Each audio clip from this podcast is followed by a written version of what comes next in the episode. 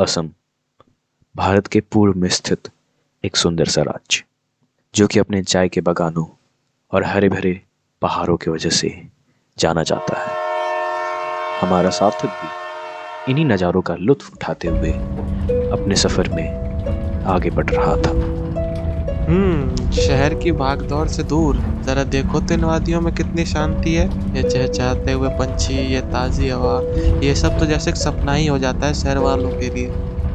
काम के ही बहाने सही पर चलो मुझे यहाँ कुछ दिन रहने को तो मिल जाएगा। चहचहाते पंछी और ये हरे भरे चाय के बागान। हम्म, ये तो बस सिक्के का एक पहलू था। कहते हैं ना हर सिक्के के दो पहलू होते हैं। असम का भी दूसरा पहलू था। गोलाघाट। असम के रहने वाले कई लोग गोलाघाट को एक शापित जगह बुलाते हैं। माना जाता है, यहाँ से लोग हमेशा के लिए गायब हो जाते हैं और फिर उनका कुछ भी अता पता नहीं चलता। सार्थक एक प्राइवेट डिटेक्टिव था, जो कि अपने क्लाइंट के बेटे को खोजने के लिए गोलाघाट आया था। सार्थक असम के स्टेशन पर रुकता है। गोलाघाट से स्टेशन की दूरी करीब छः किलोमीटर थी। अब ये सफ़र सार्थक को कच्ची सड़क के द्वारा तय करना था। फाइनली ट्रेन का सफ़र ख़त्म हुआ। बस कोई टैक्सी मिल जाए यार ताकि मैं रात होने से पहले किसी तरह गोलाघाट पहुंचूं। सार्थक हाथ हिलाकर टैक्सी वाले को अपने पास बुलाता है। अरे भैया गोलाघाट चलोगे? गोलाघाट का नाम सुनकर वो टैक्सी ड्राइवर चौंक जाता है। गोलाघाट? मज़ाक करने के लिए कोई और समय नहीं मिला तुम्हें? कोई नहीं जाता गोलाघाट। मैं भी नहीं जा रहा।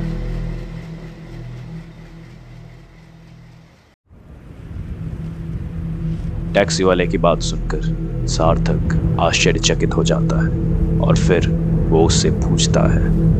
पर ऐसा क्या है गोलाघाट?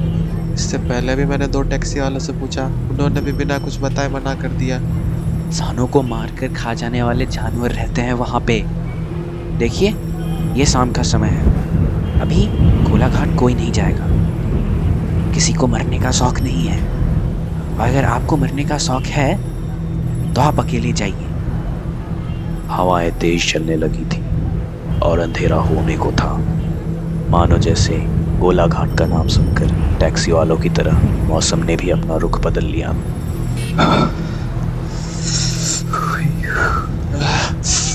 एक तो इतनी ठंडी लग रही है और ऊपर से कोई गोलाघाट जाने को तैयार नहीं हो रहा। पता नहीं मैं कब तक तो गोलाघाट पहुँच पाऊँगा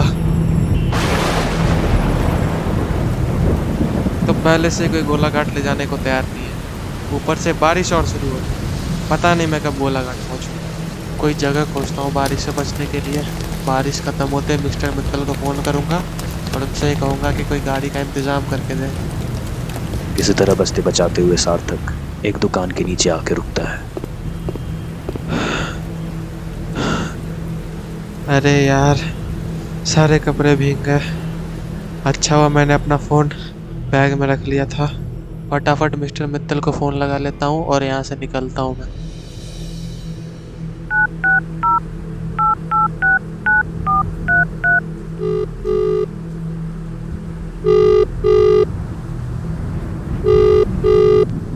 Hello Mittal sir. हेलो। हाँ सार्थक पहुँच गया असम। हाँ जी असम तो पहुँच गया पर एक दिक्कत हो गई है। यहाँ पे कोई टैक्सी वाला गोलाघाट जाने के तैयार नहीं है। क्या आप गाड़ी का बंदोबस्त करवा सकते हैं? तुमने मुझे पहले क्यों नहीं बोला? मेरा एक दोस्त है वही उसका शोरूम है। उसको बोल देना कि मित्तल सर ने बोला है गाड़ी रेंट पे देने के लिए वो तुम्हें दे देगा मैं उससे बात कर लेता हूँ। ठीक है सर मैं उनसे बात कर लेता हूँ। Thank you for your help Sarthak की बात सुनकर दुकान वाला सार्थक से पूछता है। साहेब कहीं जा रहे हो क्या? बारिश में भीगते भीगते कहाँ जाओगे? ये छाता ले लो, आपकी मदद हो जाएगी। लाओ, दे दो भैया। वैसे कितने का है ये छाता? ज़्यादा का नहीं है साहब, सिर्फ़ हज़ार रुपये। हज़ार रुपये? भैया छाता ही है ना, फिर से देख लो सही से। लोगों की मजबूरी का फ़ायदा उठाना तो कोई तुमसे सीखे। लेना है तो ले लो साहब। मैं तो आपकी मदद करने के वास्ते ही बोल रहा हूँ, वरना मेरा क्या जाता है? जाओ भींगते भींगते अरे नहीं नहीं भैया। अपना छाता आप अपने ही पास रखो। आपको भी तो घर जाना होगा ना? ज़रूरत पड़ेगी छाते की। क्या साहब, आप भी मज़ाक करते हो?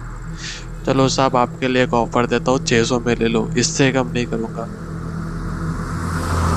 देखो भैया, मेरे पास है चार सौ रुपये अगर इतने में देना है तो दो, वरना मैं वैसे ही भींगा हूँ।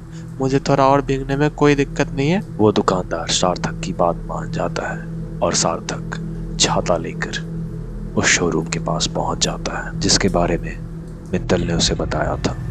दरअसल, मित्तल ही वो क्लाइंट था, जिसके बेटे को खोजने के लिए सार्थक दिल्ली से असम आया था। सार्थक उस शोरूम के पास पहुँचता है और काउंटर पर जाकर उस काउंटर वाले से पूछता है। हेलो हाय आई एम सार्थक। वो मुझे कार रेंट पे लेनी थी। मिस्टर मित्तल का फ़ोन आया होगा आपको। जी आ, आप शायद गलत पते पे आ गए हैं। हम कार रेंट पे नहीं देते। Yes yes I know I know आप लोग कार रेंट पे नहीं देते हैं। वो मिस्टर मित्तल का फ़ोन आया होगा आपके मैनेजर को तो क्या आप बता सकते हैं आपके मैनेजर का है? हाँ जी उनका ऑफ़िस जो है वो टॉप फ्लोर पे आप उनसे जाके मिल सकते हैं। सार्थक मैनेजर के ऑफ़िस में जा ही रहा होता है। कि रास्ते में उसे एक आदमी उसका नाम लेकर उसे रोकता है। सर तक मैं आपका ही वेट कर रहा था। मित्तल सर ने बताया था आपके बारे में कॉल पे। सार्थक देखता है कि एक पतला सा लगभग चालीस साल का व्यक्ति खड़ा था। उसकी नज़र उस व्यक्ति के चेहरे पे जाती है। काली काली आँखें और त्वचा में मानो जैसे खून का एक बूंद ना हो। वो अपना हाथ सार्थक की तरफ़ बढ़ाता है। हाथ बढ़ाया तो उसने हाथ मिलाने के लिए था, पर पता नहीं क्यों उसका हाथ छूते ही सार्थक एकदम सिहर सा जाता है। बर्फ़ से भी ठंडे थे उसके हाथ। और उसकी जगर, और उसकी जगर।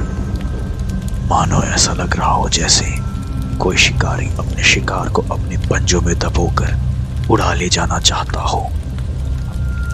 जी, वो मित्तल सर ने बताया होगा आपको गाड़ी के बारे में। तो अगर आप प्लीज़ गाड़ी थोड़ा जल्दी दिलवा देते तो क्योंकि मैं पहले से ही बहुत लेट हूँ। And just sir your hand oh sorry मैंने ध्यान नहीं दिया। उसके हाथ छूटते ही सार्थक एक चैन की सांस लेता है। आइए फिर मैं आपको आपकी गाड़ी तक लेके चलता हूँ। सार्थक गाड़ी में बैठकर दरवाज़ा बंद करने वाला ही होता है कि वो मैनेजर वापस से सार्थक को आवाज़ लगाकर बोलता है। जाने से पहले एक और बात। गोलाघाट कोई नॉर्मल जगह नहीं। तो थोड़ा संभल के। और ज़िंदा रहे तो फिर मिलेंगे।